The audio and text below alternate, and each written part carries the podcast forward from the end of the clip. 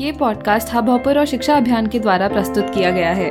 Online classes के लिए शिक्षा अभियान डॉट कॉम पे जाएँ और वीडियो क्लासेस के लिए शिक्षा अभियान का ऐप डाउनलोड करें या हमारे यूट्यूब चैनल पे सब्सक्राइब करें। Become cool during summer summers में अगर हम किसी अर्दन पॉट में पानी रखते हैं तो वो ऑटोमेटिकली ठंडा कैसे हो जाता है कूल कैसे हो जाता है इसका रीजन बताना है।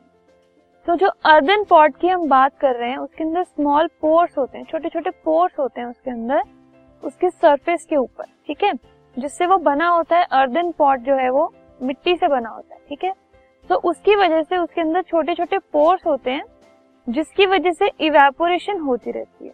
उसके अंदर जो वाटर रखा हुआ है, उसकी हल्की हल्की इवेपोरेशन होती रहती है।